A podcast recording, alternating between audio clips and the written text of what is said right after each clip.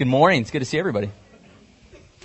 Um, so if you are new here, um, we have been going through a series called the Big 12. It's where we look at 12 major characters in the Old Testament and look at their lives and how they point towards Christ. Um, and if you were here last week, you would have learned that we finished all 12 characters.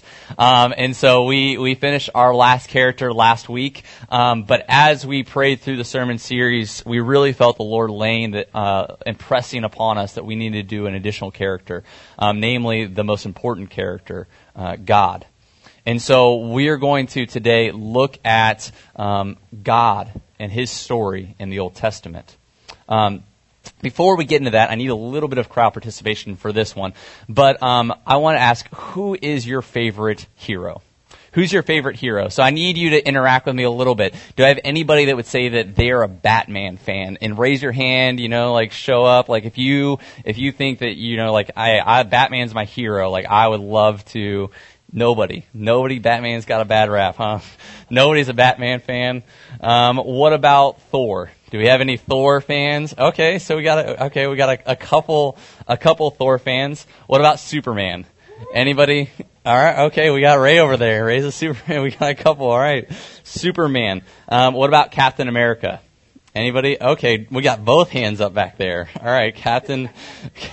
Vanya's walking around the area for support of Captain America.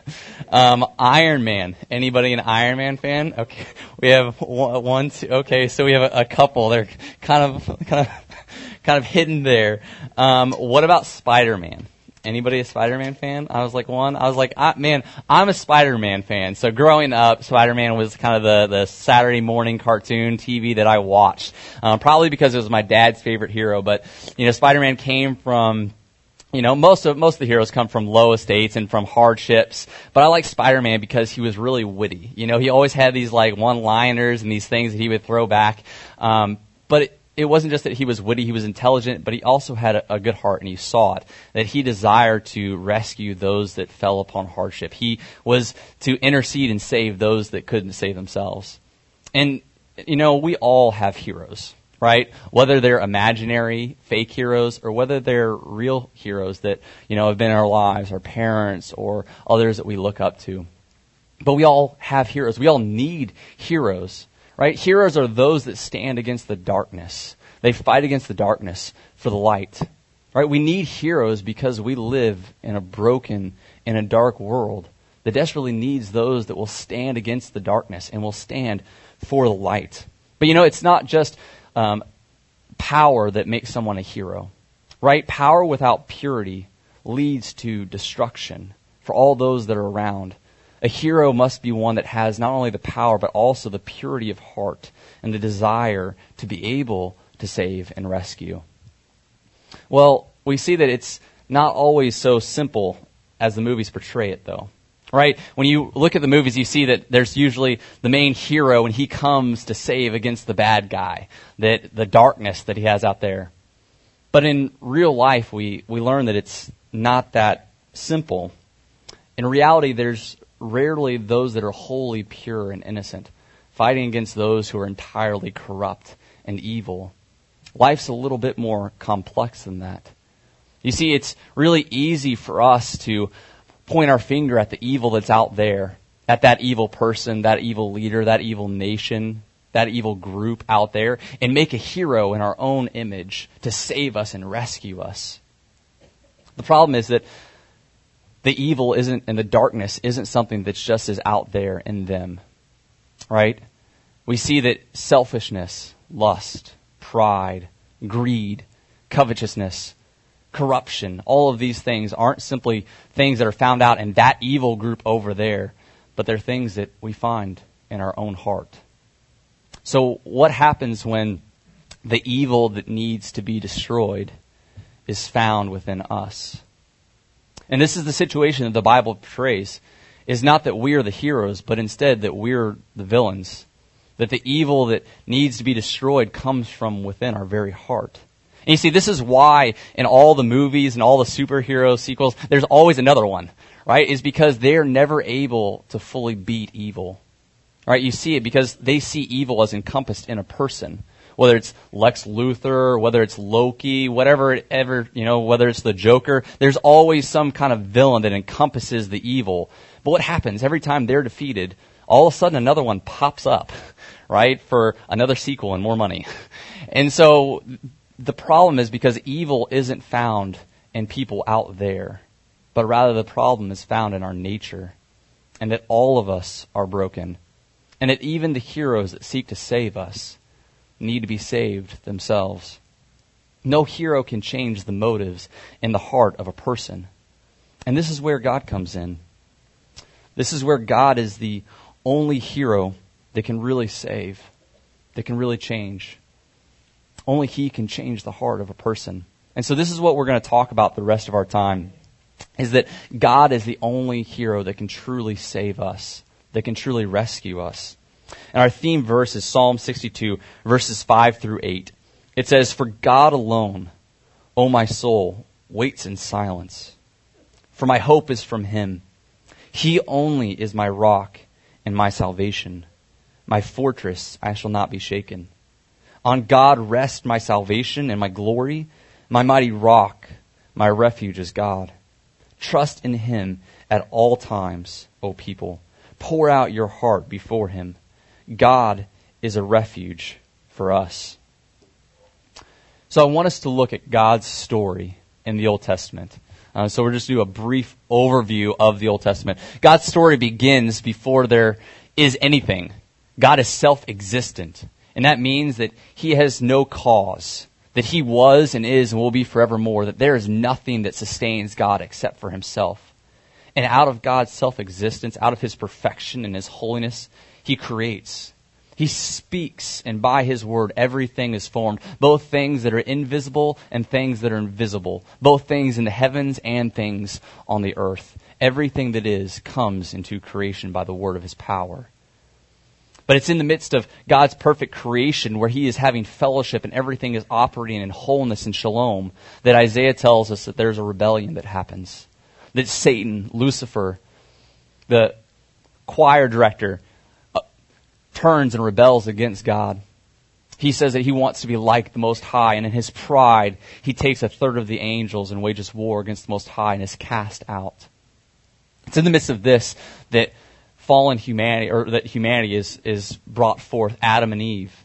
They are deceived and disobey and rebel against God's instructions and commands.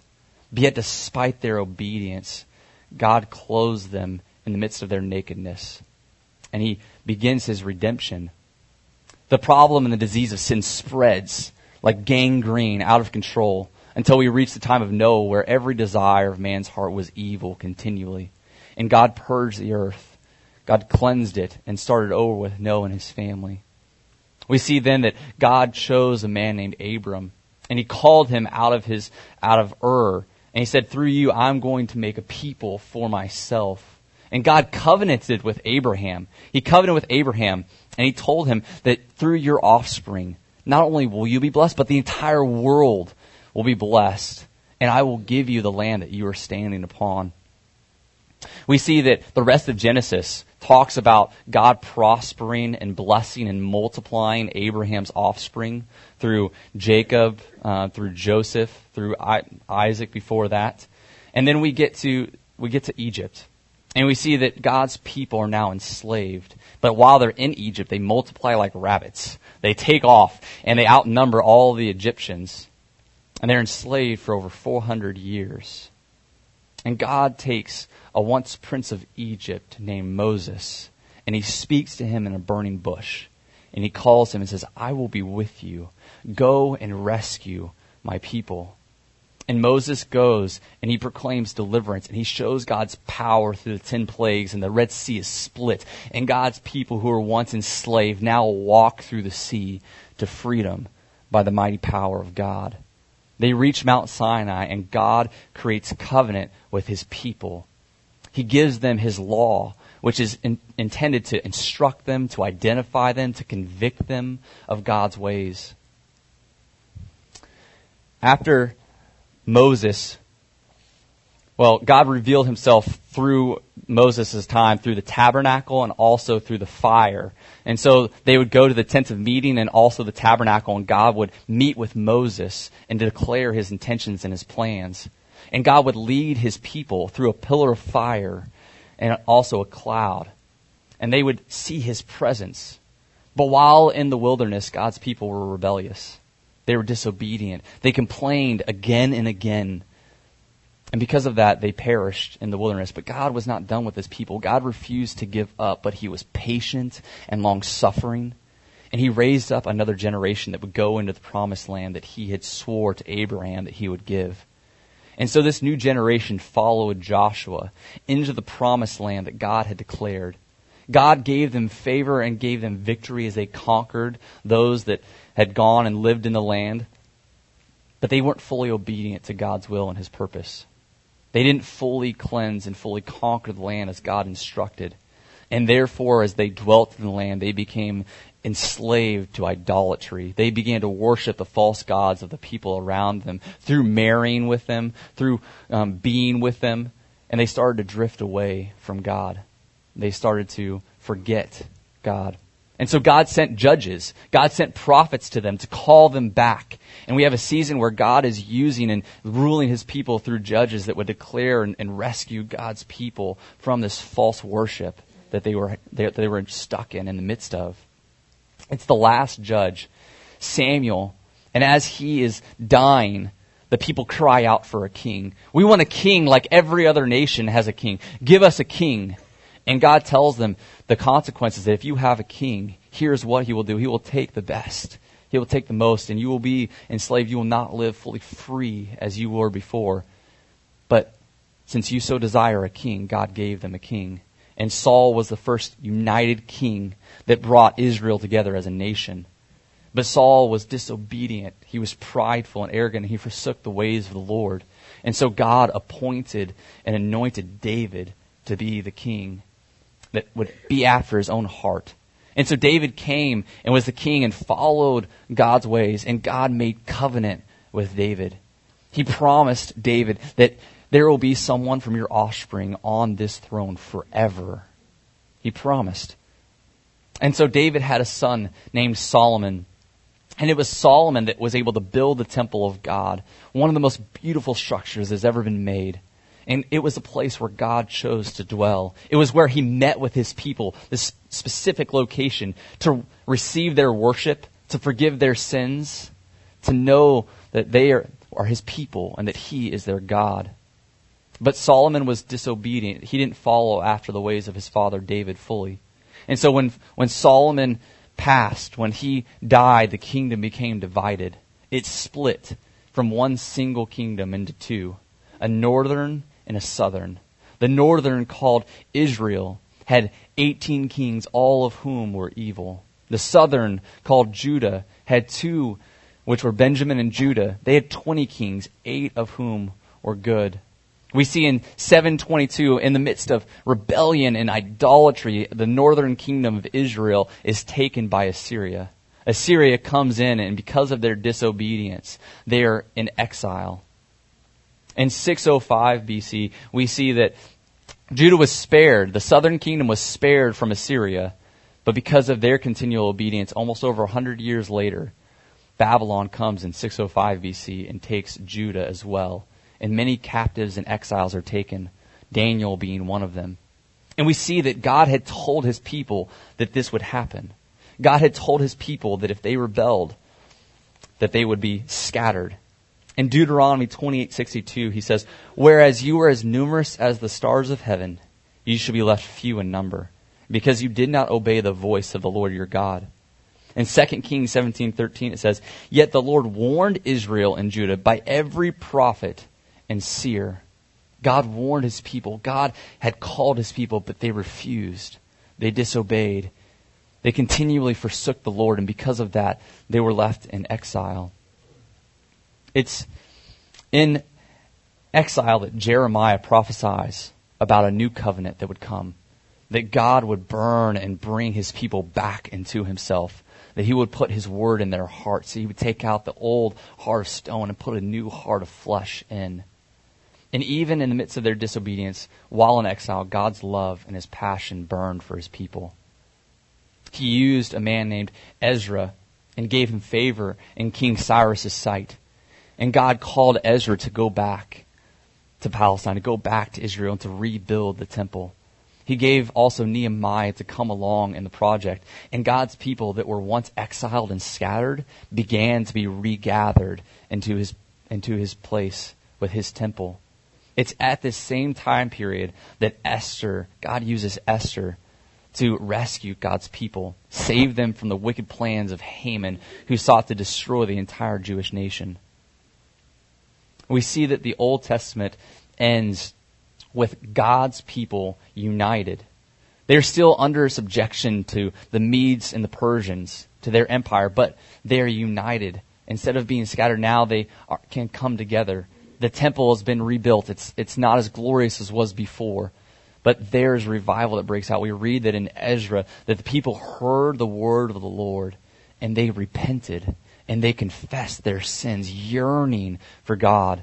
The last book in the Old Testament is Malachi, and it, the Old Testament ends with them waiting for a coming Messiah who would deliver them from their greatest conqueror, that would free them fully and finally.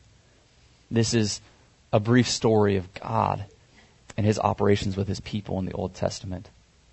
Now, I want us to see a couple things um, about God's story. First, it should be pretty obvious, but God's story is one of his people constantly rebelling, but God showing continual patience and long suffering. That no matter how often his people rebel and turn from him, God is faithful to glorify himself through his people. God is out to make a name for himself, and he doesn't just do that through one or two people, but instead God does that through gathering a people, a, a community together that will sh- sing the praises of him. And so God is about glorifying himself through gathering his people. The second thing I want us to notice is that God operates with his people through covenant. Right? We see it over and over and over again. God institutes a relationship with his people through making covenant with him. Right? We saw it with Noah. We saw it with Abraham. We saw it with David. We see it again. Jeremiah prophesies of the new coming covenant. And so we need to understand though that, that covenants are both can be conditional or unconditional right? That there are times where God institutes a covenant that it's conditional. What that means, it means is that there are agreements, right? You agree upon these certain things and I agree upon these things. And if you don't fulfill this, then I'm not going to fulfill this. And so we see that there are certain times where there are covenants in the Old Testament that are like that. The Mosaic covenant, the giving of the law, is a conditional covenant. If you obey, there will be blessings. If you disobey, there will be cursing. And so we see that it was conditional upon obedience. But we also see that there are tons of covenants that are unconditional. And an unconditional covenant means that no matter what one party does, the other party will fulfill their promises. We see this with Abraham, right? God promised Abraham that he would bless the whole world through his offspring, that he would give him the land that he had promised. And we see Abraham wasn't like he definitely demonstrated faith, but there were times where Abraham lied. There were times where Abraham didn't trust God. And God didn't revoke his promise. God didn't take back his word, but God was faithful. We see it with David, right? God promises that he will establish someone on the throne. And though David was unfaithful with Bathsheba, and though his son Solomon was unfaithful, God is faithful through that. And so we see that God operates with his people through covenants. And ultimately, as Christians, we believe that, that God operates with us on an unconditional covenant that despite our faults and our failures, despite our sin and our shortcomings, God will not cease to fulfill his obligations, not cease to love and to care and to come alongside us. God operates with us through covenant. So I next want us to look at a couple things and a, couple characteristics of God that make him uniquely able to be our hero, that make him uniquely able to rescue us. Um, so first, one of the one of the first things that we see in the Old Testament is that God alone is completely powerful and sovereign. Psalm 62:11 says, "Once God has spoken, twice I have heard this, that power belongs to God." Job 42:2 says, "I know that you can do all things, and that no purpose of yours can be thwarted." God is completely and utterly powerful and sovereign. He has no kryptonite to disable him. He spoke and the universe came into existence. His word opens the womb and brings the dead back from the grave. He split the seas. He conquers his enemies. His plans and purposes aren't ruined or hindered by others. God's power and control separate him from every, every other would be God. It's in fact God's power and sovereignty that make him and declare that he is God over everything else that isn't. It's because God is completely powerful and sovereign that we have hope that he has the ability to save us. God has the power and the ability to save where no one else could possibly hope to. God is uniquely strong and that he can change the heart of man, that he can rescue from sin. See, no one can rescue from death. No one can rescue from hell. No one can rescue from sin and guilt. No one can rescue from Satan. No one except our God. God is the only one that can rescue from these enemies that we are helpless to fight against. God is strong and powerful to save. The second thing we see is that God is completely wise and intelligent. Psalm 147 verse 5 says, Great is our Lord and abundant in strength. His understanding is infinite. Proverbs 2 6 says, For the Lord gives wisdom. From his mouth come knowledge and understanding. God knows everything at once. It means that every fact is immediately present before God. He knows what was, He knows what is, He knows what is to come. Everything, He knows every single person that has ever existed, every desire of every heart. God's knowledge is inexhaustible. But it's not simply that God is, is intelligent, that He knows all of these facts, but it's also that God is completely wise. God knows how to act and when to act. His plans are perfect and he executes on time for a purpose. But you see, sometimes this is hard for us to understand. Right? Sometimes we hear the idea that God is completely wise and God is wholly intelligent and we start thinking, God, well, why would you do things like this? How could you let this happen? If you were really wise, then shouldn't you intercede in this way? And we begin to question God's wisdom question God's intelligence. And that's where we have to slow down and we have to humble ourselves. And we have to remember who we are and who God is. You see, God knows everything. And it's not, not simply God knows everything, but God is everywhere. And what that means is it means that just as much as God is here right now, God is also in the past and in the future. You see, for us, right, the past is something we look back upon, and the future is something we look forward to. But the past and the future aren't merely places that God looks at, but they are places that God is. God dwells as present in the past and the future as He dwells right now. And so that means that God sees everything at once. He sees the beginning from the end. He knows the whole story and how it works out. And so it's in the midst of this that we can rest and understand that we might not have all the questions we want answered, all the whys but we know the one who is wise and is perfect and is working all things according to his purpose and his plan. Isaiah 55, 8 through 9 says, For my thoughts are not your thoughts, neither are your ways my ways, declares the Lord. For as the heavens are higher than the earth, so are my ways higher than your ways, and my thoughts than your thoughts. What this means is it doesn't mean we don't seek. It doesn't mean we don't search for understanding, but it means that we approach our search with humility. We approach our search with faith and trust that our God is good and that He is wise and has a plan. Deuteronomy 29, 29 says, The secret things belong to the Lord our God, but the things that are revealed belong to us and to our children forever, that we may do all the words of this law. God doesn't always reveal the deep mysteries we long for.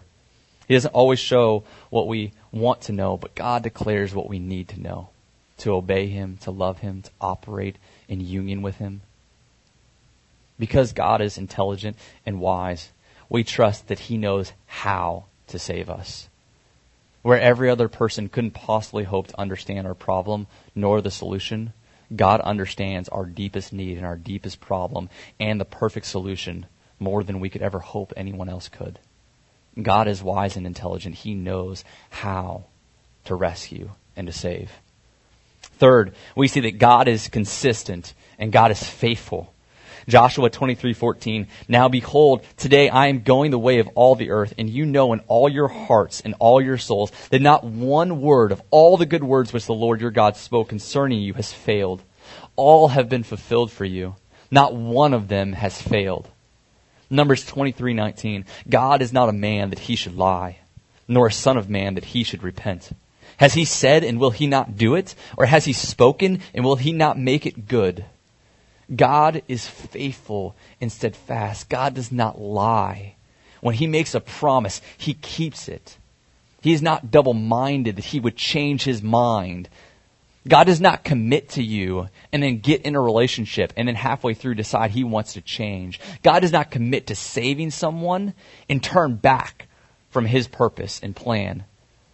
God is wholly faithful and he is good. When the Energizer Bunny that continues to go and go wears out, God will continue to persevere. He will continue to go and to last. We can trust in His faithfulness towards Himself and therefore us. God is the same yesterday, today, and forever. It's because of God's faithfulness that we can trust that He won't grow tired or weary of saving, that He won't give up on us that he won't finally refuse because of our disobedience, but that he will finish what he has started, not only in us, but also in this world. God is faithful and steadfast, and he will finish the plans that he has purposed. Fourth, God is holy and God is just. 1 Samuel 2 2. There is no one holy like the Lord. Indeed, there is no one besides thee, nor is there any rock like our God. Isaiah 6, 3 through 5. And one called out to another and said, Holy, holy, holy is the Lord of hosts. The whole earth is full of his glory. And the foundations of the threshold trembled at the voice of him who called out, while the temple was filling with smoke. Then I said, Woe is me, for I am ruined. Because I am a man of unclean lips, and I live among a people of unclean lips, for my eyes have seen the King, the Lord of hosts. God is completely holy and set apart. There is no evil in him. He's entirely morally pure and upright. God's holiness means that he hates evil. He can't stand it. It is God's holiness that ensures his goodness. And it is God's goodness that brings forth God's justice. God's justice is our greatest hope and also humanity's greatest problem. Right? God's justice is our greatest hope because we know that because God is just, because he hates evil, he will destroy it. He will take away the greatest problem that enslaves and captures us, our sin. And so we can hope and we can trust that God will take away this evil and that God will bring a restored world, a restored creation. But it's also humanity's greatest problem because we realize that evil isn't just something out there, but it's also something within us. And so, if you are outside of Christ, if you are not in Him, if you do not know you have a relation with Christ, God's justice should bring terror. Because what it means is it means that ultimately Christ comes right now as a Savior. He comes to offer forgiveness and grace, but He will come as a judge. Christ comes as one that seeks to rescue you but later he will come as a prosecutor. Right now, God offers grace, but he will bring justice against evil. And that includes those that do not seek his forgiveness in Christ. For those of us that are, have trusted Christ, that are in Christ, God's justice is our greatest hope because we look forward to the time in which this evil that we struggle with, this old man that still lays battle to us, is stripped and the true person that Christ has made, the new creation that He's begun, will be there. There will be a single desire in our heart. We will be pure, blemished, spotless, fully, and holy. A single desire to please the Lord and to love others. We will see this creation in the full beauty and majesty that God made it to be. God's justice is our greatest hope. It means not only that He can, but that He will rescue and save from evil. Fifth, we see that God is loving and God is merciful. Exodus 34, 6 through 7 says, The Lord, the Lord, the compassionate and gracious God, slow to anger, abundant, abounding in love and faithfulness, maintaining love to thousands, and forgiving wickedness and rebellion and sin. Jeremiah 32, 40 through 41. I will make an everlasting covenant with them. I will never stop doing good to them, and I will inspire them to fear me so that they will never turn away from me. I will rejoice in doing them good and will assuredly plant them in this land with all my heart and soul. God is love. It is his very essence. The first thing that we must know about God's love is that God's love is unconditional and unwarranted. It means that God loves you despite you. It means that despite our attempts to forsake his love or in spite of our inability to earn his love, God still chooses to shower us with his love and with his mercy. You see, it's God's love and mercy that even ensure that there are people. If God wasn't loving and merciful, God would have no people to glorify himself because all of us would, would be subject to his wrath, would be subject to his justice. God is the only one, the only one who knows you fully and still loves you completely. Everyone else only gets a glimpse of who you really are. They only see pieces and parts. God is the one that sees to the very core of who you are, knows you better than you know yourself. And he still says, I love you. He still says, I will not go anywhere, but I am coming after you. And in our life, He continues to move forward, pursuing us. It's God's mercy that spared Noah. It's God's mercy that chose Abraham and promised a, a offspring that would bless the whole world. It's God's mercy that rescued his people from slavery in Egypt. It's God's mercy that appointed David to be king and it's God's mercy that brought his people back from exile. It's God's mercy that gave them a heart to fear him. God's mercy is our hope. It is the ground upon which we stand in to even be God's people. Diedrich Uchtdorf says, Though we are incomplete, God loves us completely. Though we are imperfect, He loves us perfectly. Though we may feel lost and without compass, God's love encompasses us completely. He loves every one of us, even those who are flawed, rejected, awkward, sorrowful, or broken. God loves and shows mercy extravagantly. We see, and I hope that you've seen by looking at this, that God is the only hero that can truly rescue and save us. And ultimately, we see this in the cross of Christ. Sometimes we think about the Old Testament and it's hard for us to imagine God as a hero, right? Because he's transcendent. He's wholly other. He's separate. And though he interacts with his creation, it still seems distant. Hard for us to relate. God, you don't really understand the day to day life that we struggle with. You don't know what it's like to have limitations and obligations and pain and suffering and death and hardship. And so God comes in Jesus and he wraps himself in human flesh on the rescue mission to save his broken world and his broken people. It's as if God was interacting and writing the story, but in Jesus, God wrote himself into the story to save it, to redeem it where no other hero could. And it's when we understand what Jesus has done for us, the length that he went to rescue us. When you understand that Jesus is the only one that could have saved you from the death and separation from God. That Jesus is the only one that can save you from hell. Jesus is the only one that can rescue you from the sin and guilt that plagues us. Jesus is the only one that can rescue us from Satan. Only when you see the extent to which God went in Jesus, wrapping himself in human flesh, being tortured and beaten upon a cross for our sin, for our disobedience, that we might be rescued and brought back to him.